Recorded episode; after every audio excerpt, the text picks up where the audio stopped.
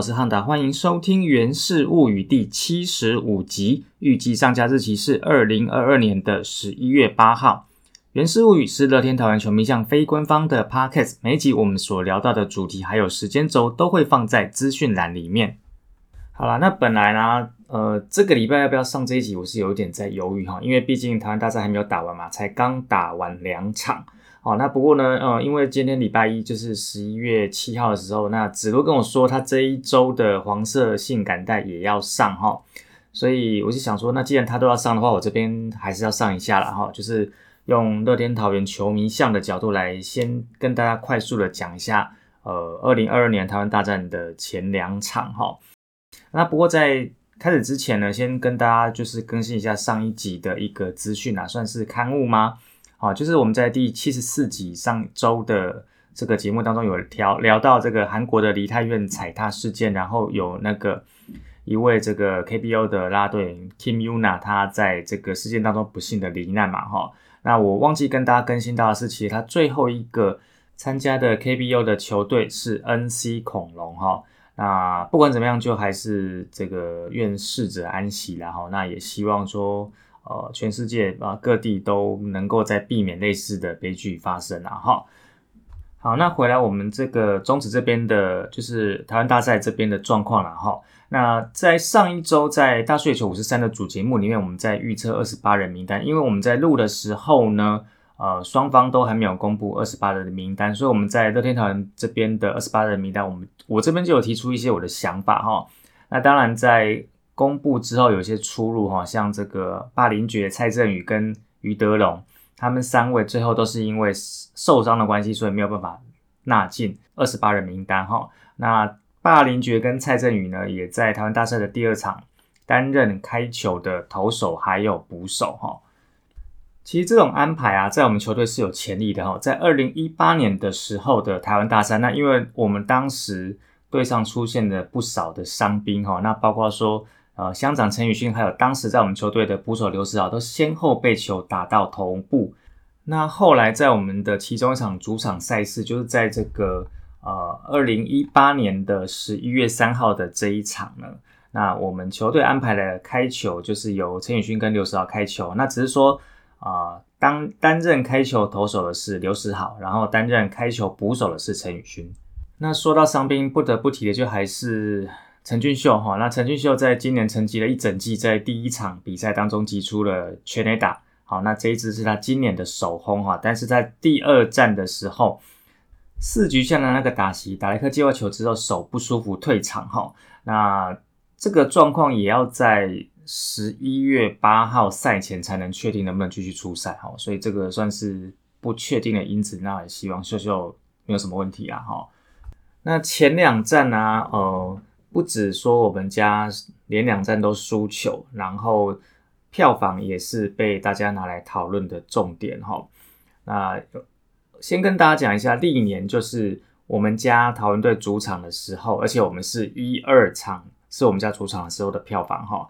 在二零一七年那一次啊啊，我们面对的对手是中信兄弟，那前两场的票房加起来是三万六千六百八十一人。啊，到二零一八年的时候，我们面对的是同一师，前两场加起来是两万五千七百八十三人。二零一九年前两场一样是面对中信兄弟，那票房是三万八千六百二十人。那今年二零二二年的对手也是中信兄弟，可是前两场加起来只有两万五千五百二十四人，也就是说，今年我们对中信兄弟的前两场的票房。比二零一八年我们面对统一师的时候的票房还要糟。那当然，这个票房的部分就引起蛮多人的讨论哈。那我看到很多的讨论啦，就是说不是桃园球迷在讨论这件事情的时候，他们的疑问是会不会是今年票价太贵哈？那票价的部分我先跟大家做一下整理哈。我们现在讲的是。一般席里面最贵的票价，就是我们所谓的热区的票价哈。那那些比较特殊席，比如说像 Roxy，比如说像团圆席、尊严席，那个我们就呃不考虑。那用白话文讲，就是呃飞机里面经济舱最贵的位置哈。二零一七年一张票是一六八零，二零一八年一张票是一九八零，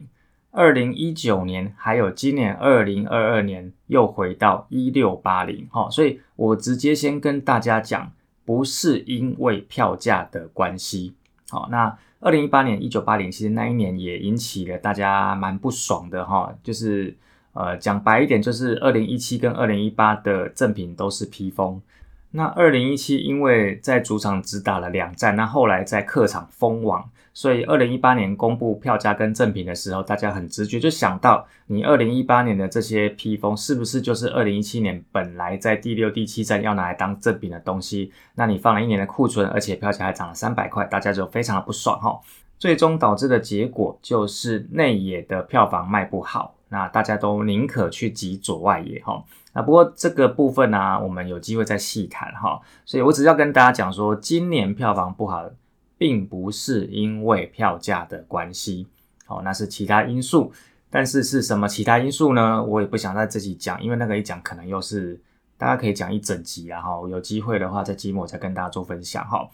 那我们在前两站，而且是假日主场，好，那票房就是比二十五 K 多一点点而已哈。那我跟大家讲一下，那台湾大赛今年的第三、第四场平日主场在洲际棒球场，连续两天都卖破一点五万张预售票，也就是说，G 三、G 四的票房绝对确定比 G one、G two 的票房还要好啊！平日的票房比假日的票房还要好。好，那中兄弟他们在今年呐，就是热区最贵，我们说就是我们所说的经济舱最贵的位置，一张票是一三八零哈。我坦白说，如果你把这个假日跟平日的差距给算进去的话，他们的票价跟我们票价应该是差不多的哈。但是为什么人家两天可以破三万，那我们两天加起来只有两万五哈？每一个桃园的球迷都有很多很多的理由跟话想讲哈。好了，那事不多说，我们接下来就进行上周就是台湾大赛前两场的回顾喽。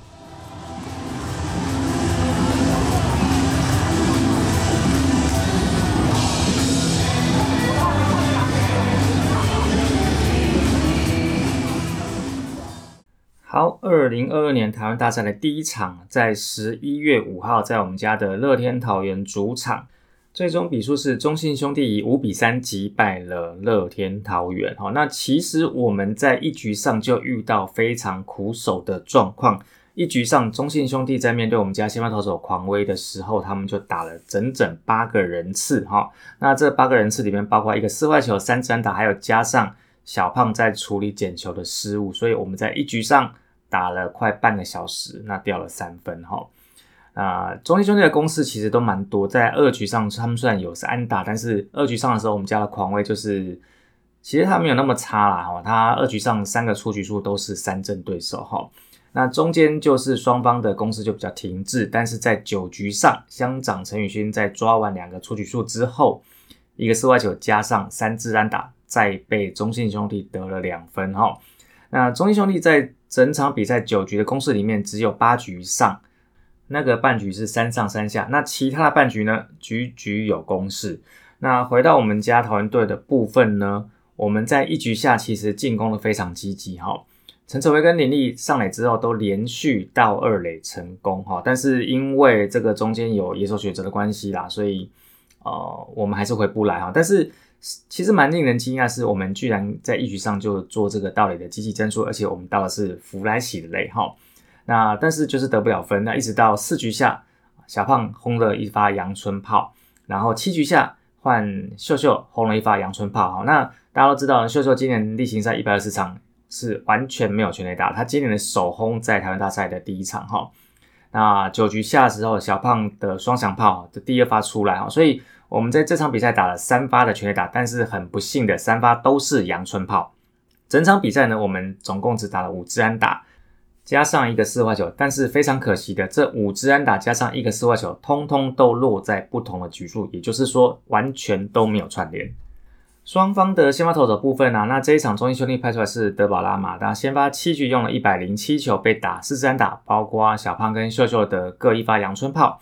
投出也是四坏球，两次的三振，两分的折失分。那我们家的先发投狂威呢，先发五点一局用了一百零九球，被打六支安打，四次的四坏球，六个三振。那一局上就失了三分，但是这三分里面只有一分的折失分哈。他其实在一局就用了大概快三十颗球哈，然后用球数偏多，除了那个小胖失误之外，那另外就是他投了四次的室外球哈，那导致说他没有办法投完六局。那后面的后援投手基本上呃这一天状况比较不理想，就乡长哦，他在九局上上来时候先抓了两个出局数之后，结果一局掉了两分。那这一天我有进场，进场的心得在节目的后半段再跟大家做分享。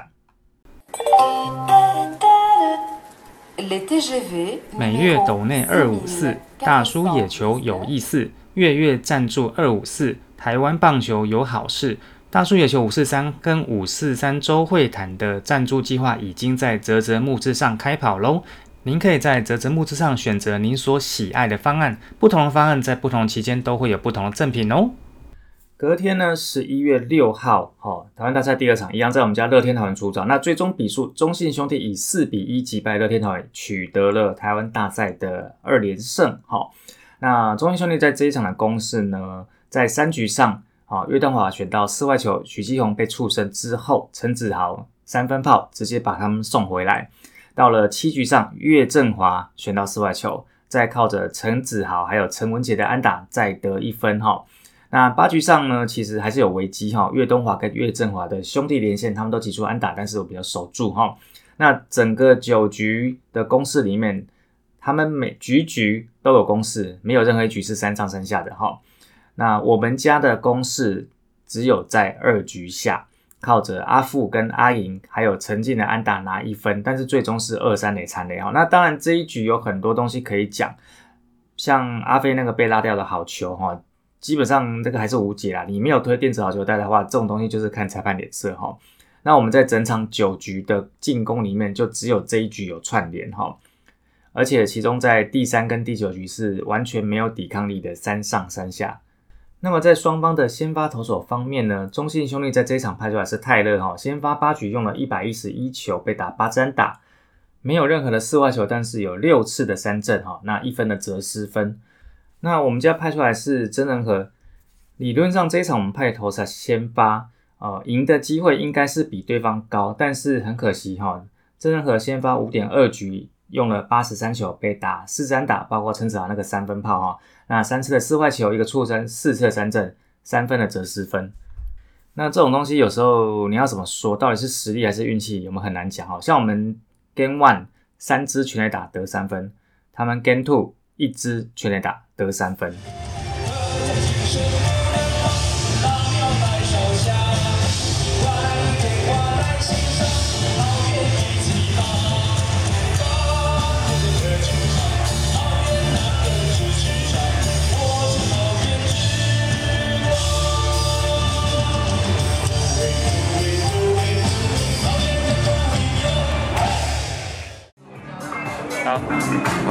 匡威是是先发投手吗？我以为是开球嘉宾呢。票价可以不要那么贵吗？台湾大赛啊。OK，好，开始。乐天总冠军。好，乐天桃园加油！一场一场来，不要急。教练啊，秀秀要畅打不是不行啊，但动点脑袋，棒次好好排好吗？各位中华职棒的球迷朋友们，大家好，我是乐天桃园的球迷 Tommy。啊，首先恭喜乐天桃园在今年拿下了上半季的冠军。那虽然下半季跌跌撞撞，但是还是顺利的拿下了全年年度一，并且进入了台湾大赛。啊，我现在我就是在台湾大赛，也就是总冠军赛军万的现场。呃，虽然我们现在是落后的情况之下。但是我相信乐天桃园仍然能够拿下队史的第一座总冠军。乐天桃园加油！呃，大家听到了前面这几段呢，其实是台湾大赛第一场的时候，呃，我在五局上跟我们朋友聊天的时候，请他们分享一下他们的想法。那我是跟他们说，其实要讲什么都可以了哈，所以你就会听到。比较真实一点的声音哈，那那个时候五局上其实我们还是在三比一落后的状况，那就如同我前面说的，匡威第一局他就用了三十几球哈，那在五局上的时候啊，秀秀也还没有在这场比赛击出全垒打哈，所以其实大家对于陈俊秀放进二十八人名单，而且还是先发是蛮有疑虑的哈。那像这个我在上周大家输野球五四三的主节目里面，我有讲，如果是我的话，陈俊秀我会排代打哦。那但是那一场还是他先发，那前面打的并不好，但是七局下的时候打了一发阳春炮哈。那坦白说，其实那一天我有邀请。录音给我的朋友不止这几位了哈，但是有一些朋友他们想一想说，他们还是不要录音好了，因为如果启动那开关啊，他可能会把这几年对于球团的不满就噼里啪啦讲很多，所以他后来说，哎嗨，我还是不要录音好了。那基本上我就尊重大家意见啦哈。那这些是我的朋友们他们在呃台湾大赛第一场的时候所分享给我的录音哈。那我来分享一下我在台湾大赛这一场。第一场的进场的心得哈，呃，首先第一个哈，就是我大概在四点左右的时候到了球场附近准备要停车。那其实这一天啊，路边的停车格都是满的哈。那我本来其实不太想要去停那个文中山啊，那但但是最后面就是你还是要停在文中山的停车场里面哈。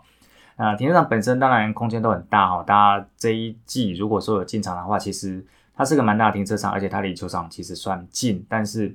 就跟以前在呃球场附近的其他免费的大型停车场一样，它的散场就是一个噩梦哈啊没有办法，但是你就是一定要停车就要进去哈。那我在四点多的，应该说四点出头的时候到哈，但是呃准备要进场的时候啊，呃探子回报就是我已经进场了，一些朋友们他们就回报说，那这一天其实电子票在刷票进场的时候会遇到一些问题啊，那也的确有在网球场的路上。我打开这个全家电子票，就一直点不进去。那后来是还好，在我这个排队的时候，哦，那终于开了我的电子票才进去。那我进场的时候，大概就是呃下午的四点二十分，那个时候小男孩乐团已经开始在唱歌了哈。那比赛呢，就是大家如大家所述嘛，那开幕战呃不是开幕战，这个台湾大赛第一场呢，就一样会有一些唱名啊、唱国歌的这些仪式哈。其实这一场在进场之前，大概就猜得到中信兄弟会派德保拉先发哈，所以本来我们的赢面就不高。我是抱着这样的心态来进场看球，但是没有想到的是，一局上就打了半个小时哈。那坐在我旁边的朋友很直白的说，要不是因为票价的关系，其实他一局上就想回家了哈。那比赛就还是如期的在进行哈。那呃，我现在讲的都是场边观察嘛，因为毕竟比赛过程我们前面就讲了哈，那这边就是讲一些我的进场心得跟场边观察哈。那如同桃园的一些主场比赛，你会在呃不管是球场周边还是说在比赛进行中会看到一些叶配的广告哈。那基本上叶配不是罪啦，因为即球团也是要要这个想办法赚钱付球员薪水哈。叶配的本身不是罪，但是你。这一场的叶配也太多了吧？你这边也叶配，那边也叶配，配到后面，我觉得我不是来看台湾大赛，我是来看一个叫做台湾大赛的主题日哦。一般主题日不就是这样子吗？各种商业活动嘛。那这一场好像也是这样子诶。叶配到连一局的时候，Rakuten Girls 在舞台上跳应援都要戴着车商赞助的口罩。呃，球团有这么缺钱吗？那比赛呢，在一开始就陷入落后哈。那不过在中间的时候，这个大荧幕的镜头突然带到这一天，王伯荣有来现场看球。那在 Rakuten Girls 就是一些呃固定的这些举肩舞之后呢，DJ 突然就下了一段王伯荣的应援哈，就是他在我们桃园队时候的应援。然后你就会发现，这个突然大家都醒了哈。那舞台上的 Rakuten Girls 很明显的就有分。二零一九年以前就进来的学姐们，还有二零一九年以后才进来，比较不是那么资深的 Rakuten Girls 成员哈。一九年以前就进来的哈，也就是说他们之前真的有在场内跳过王伯荣应援的，突然就很像那个神经接到线一样，突然那个整个动作就全部都回来了哈。那一九年之后就是呃有点呆住哈。那其实这个也不能怪他们，因为毕竟。一九年之后，他们就真的没有跳过。然后今天他们也不可能知道说需要跳这个王伯荣应援，所以会呆掉很正常。但是你看到二零一九年以前就进来的成员，很自然、很顺的就跳出来哈。还有包括说在场边的观众哦，甚至到后面也就神经接起来，然后连那个口号都很直觉的呼出来的时候，其实我觉得大家的内心突然都有很多很多的感触哈。那理性上我可以很直接的跟大家讲。不要说球队的老板换人，其实二零二二年的王伯荣跟二零一八年王的王伯荣可能也已经有非常多的差距。但是重点不是在那个差距，重点是为什么这一段应援曲会去触动大家内心的很多的什么？呃，可能有机会的时候我再跟大家聊了哈。那关于这些啦啦队的反应呢，其实你在 YouTube 上面找一下哈，呃，突如其来的王伯荣应援哈，或者是搜寻一下，大概都可以找得到哈。好，那回到的比赛的状况，其实这一场比赛就是整场都没有气气势哦，一点气势都没有。就像我前面讲的哈，不像在看台湾大赛，我像在看一场叫做台湾大赛的主题日哦，就只是主题日的名称叫台湾大赛，但是内容看起来好像就是个例行赛，好像落后了就落后了，好像大家就也没有什么感觉了哈。但是一直到九局下，阿杰在打应援的时候，大家才突然醒过来哦，那个呛子开了。大家才突然想起来，对我们是主场球队，我们不能绅士不能输给人家，哎，好，那只可惜在小胖的全垒打之后就没有然后的哈。然后这一场还有一个就是我很想讲的部分，就是关于 dress code 跟进场赠品的部分哈。首先第一个哈，在以往的台湾大赛，球团都会事先发表哈，在粉砖发表说啊，我们今天的 dress code 是白色，还是明天的 dress code 是红色，还是什么颜色？七早八早就讲好，结果这一天台湾大赛 G One 五点的比赛，你在这一天的白天大概中午的时候才跟我讲 dress code，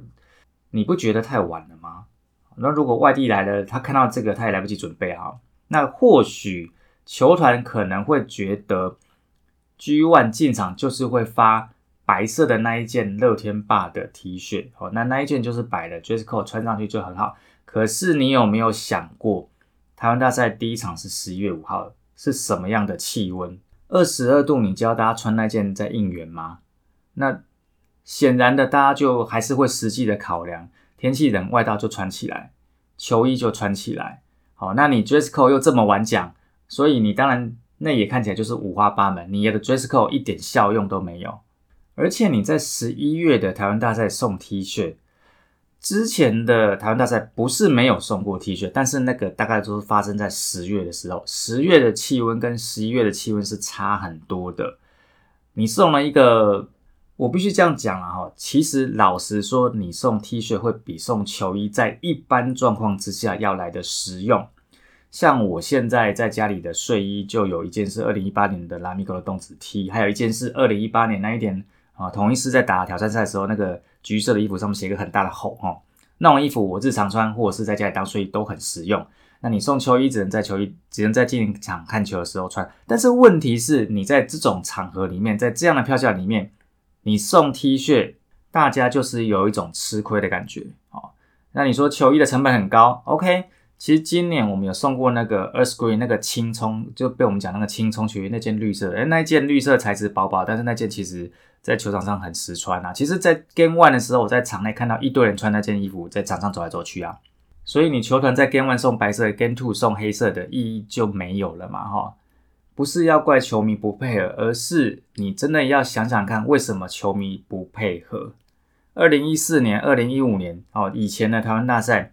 球团要大家红色就红色，蓝色就蓝色，什么颜色就什么颜色。二零一七年那时候刚送披风的时候，哎，第一场大家全部举起来，我那个整个内也都是紫色的那件披风摊开来。第二场是白色的披风摊开来，非常的壮观。为什么从二零一八年之后大家就对这件事情爱理不理？我觉得这个部分球团自己要想一下吧。哈，好，那这是关于在球团的部分啊。那最后顺便一提一下关于这个。呃，网络上有时候大家会讨论的亲门打猴这件事情啊，那其实，在 Game One 的时候，在右外野标杆附近的这个观众席也有呃对方的球迷，就是带着这个亲门打猴的大字报到现场哈。呃，当然每一个人对这四个字的定义不一样啊，但是对我来说，你是客队球迷，你坐在客队的应援区，你就算在那边再怎么大声的帮客队的应援呐喊，那对我来讲，那个都不是亲门打猴。我认为的奇门打猴是，你是客队球迷，然后你跑到主队的区域，然后在那边加油大喊，甚至给我搞内内外也串联哈。我，我还是要先说一句话，我这个老话我前面讲很多次了哈。主队的内野没有坐满，不能怪客队的球迷坐进来。哈，这个我同意。还再来就是说，球团并没有禁止客队的应援团进行内外野串联这样的动作，没有禁止哈。但是我坦白跟大家说，身为主队球迷，看到这样的状况，就是会非常不开心。好，其实，在我们五四三的赖群组里面也有讨论过类似的事情嘛。哈，那像。呃，很明显，像日职他们就会有这样的一个规定哈，球团本身的规定，你今天是帮客队应援，那你就坐在客队应援区哈，那你帮主队应援就坐在主队应援区，就是分得很清楚哈。那我印象中，像一些欧洲的职业足球，他们也是有分，你是客队球迷，你就是买客队区，那主队的球迷就主队区哈。那每一群人在自己的区域里面做自己喜欢的事情，OK，这个 fine 哈，那。那我还是一样重申一下哈，钱是没有分颜色的哈。那球团没有禁止做这件事情，所以呃，客队要做这件事情是可以的哈。那当然我们就会觉得不舒服，就这样子哈。好，那最后就是一个赛程预告嘛。那台湾大赛目前打了两场，那后面至少还要打两场哈。那确定的第三场哦，在洲际棒球场就是由黄子鹏去对决郑凯文嘛哈。那球队的近况就是这样子啦。那你说？就尽量加油吧，哈，哦，当然，其实台湾球迷今年确实有很多很多的声音啦。那我只能说，换个角度想，在落后两场的状况之下，假设我们还有办法打到第七战的话，就算最后那一天在我们家的桃园主场被对方抛彩带，我也认了，哈。好啦，那以上呢就是本集的原始物语，感谢大家收听，好，空中再相会，谢谢，拜拜。